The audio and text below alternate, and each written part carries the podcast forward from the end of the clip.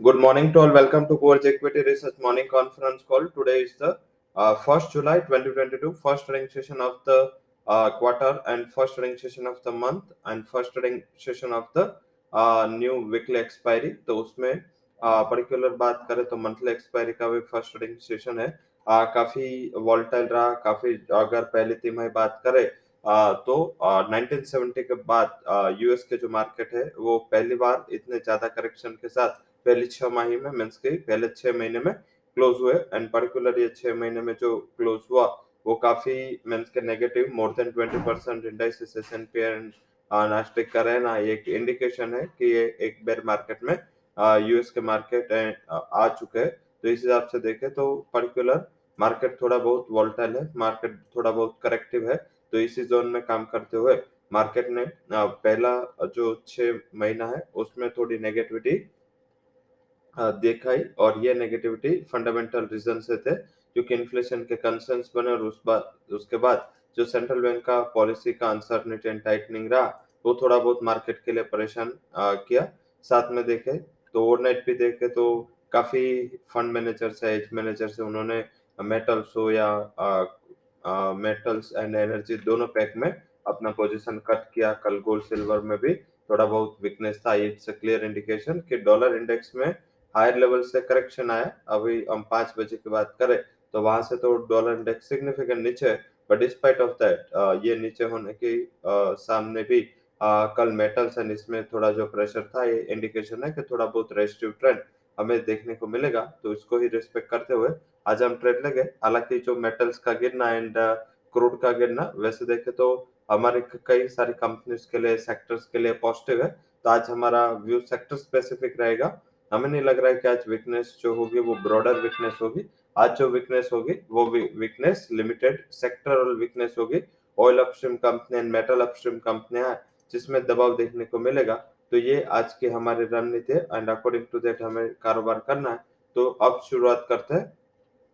आज की जो हमारी स्ट्रेटेजी है, आज की जो हमारी मार्केट की मूव है, उससे आज शुरुआत में पर्टिकुलर अगर हम ऑप्शन की बात करें तो हमें लग रहा है कि पीसीआर थोड़ा ओवरबोट टेरिटरी में, हालाँकि कॉल के जो प्राइसेस है, वो काफ़ी लोअर है तो इस हिसाब से एक अपॉर्चुनिटी एंड मार्केट अगर गैप डाउन होता है तो मेरे हिसाब से वहाँ सेलिंग की अपॉर्चुनिटी नहीं रहेगी पर्टिकुलर इंट्राडे के लिए, क्योंकि कल जब हम बंद हो रहे थे, हमने काफ़ी कुछ यूएस के नेगेटिविटी है, वो डाइजेस्ट कर ली थी, और उसके बाद यूएस के मार्केट रिकवर हुए थे, आज हांगकॉन्ग के मार्केट बंद है एंड मंडे को यूएस के मार्केट बंद है आई थिंक हम उसके ऊपर ट्रैक करेंगे। तो ये आज का रणनीति हमारे और से।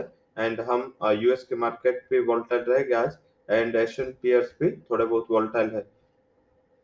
तो सेक्टर स्पेसिफिक हमने बात किया।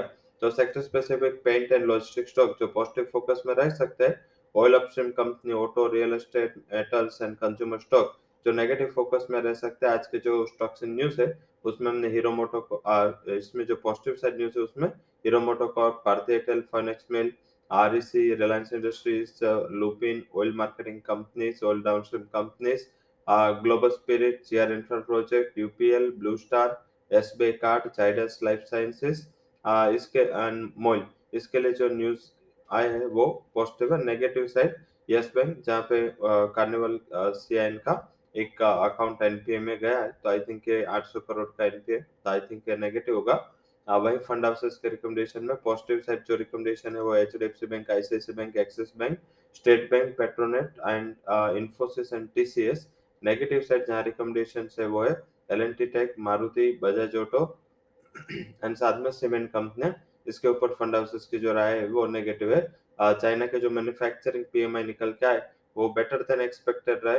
हालाँकि जब मैंने कल भी हाईलाइट किया था कि चाइना का जो डेटा है उसका इम्पैक्ट थोड़ा कॉन्ट्रा रह रहा है क्योंकि अच्छे डेटा के हिसाब से मार्केट में जो स्टिमुलस का होप है, वो थोड़ा बहुत लेस होता है, थोड़ा बहुत वेन आउट हो जाता है। तो आई थिंक इस हिसाब से आज देखे तो चाइना के मार्केट पर्टिकुलर शंघाई में थोड़ी गिरावट है हांगकॉन्ग बंद है तो गिरावट पूरे एशियन मार्केट में अब भी नहीं दिख रहे ब्रॉडर बट यस यही इंडिकेशन से देखे, कल ताइवान में भी अच्छी गिरावट के साथ आप कल ट्रेड हुआ था तो वैसे देखे तो मार्केट थोड़ा बेड टेरिटरी में है बट आज के दिन में जो क्रूड गिरा है, उसका फ़ायदा मुझे लग रहा है कि थोड़ा बहुत मार्केट को मिलना चाहिए। आज की जो हमारी स्ट्रेटेजी है ऑप्शन से शुरुआत करेंगे।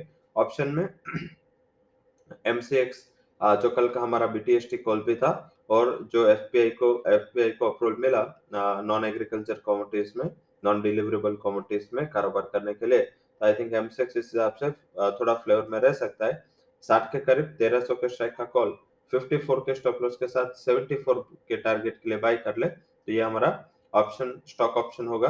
इंडेक्स ऑप्शन में पंद्रह आठ सौ का कॉल एक सौ आठ के करीब साठ का स्टॉप लॉस एंड दो सौ बीस का टारगेट एंड तैतीस तीन सौ का कॉल बाय करे, तीन सौ चालीस के करीब एक सौ अस्सी का स्टॉप लॉस छह सौ अस्सी का टारगेट ध्यान रखें ऑप्शन में जो इंडेक्स ऑप्शन है, उसमें थोड़ा बहुत स्टॉप लॉस से काम करे। आज के हमारे जो टॉप रिकमेंडेशन है आई कन्विक्शन रिकमेंडेशन है रूट मोबाइल बाय करना है। One two eight zero target one two one zero stop loss selling side Hindalco हमने रिकमेंड किया है। Three two eight would be target three four six would be stop loss in copper में भी बिग वाली की सलाह है। 84 would be target 89.80 would be stop loss तो ये तीनों हमारे आज का हाई कन्विक्शन कॉल है। All recommendations from Coach Equity and Derivative Research. For details, disclaimer, you can visit our website. Thank you all for joining.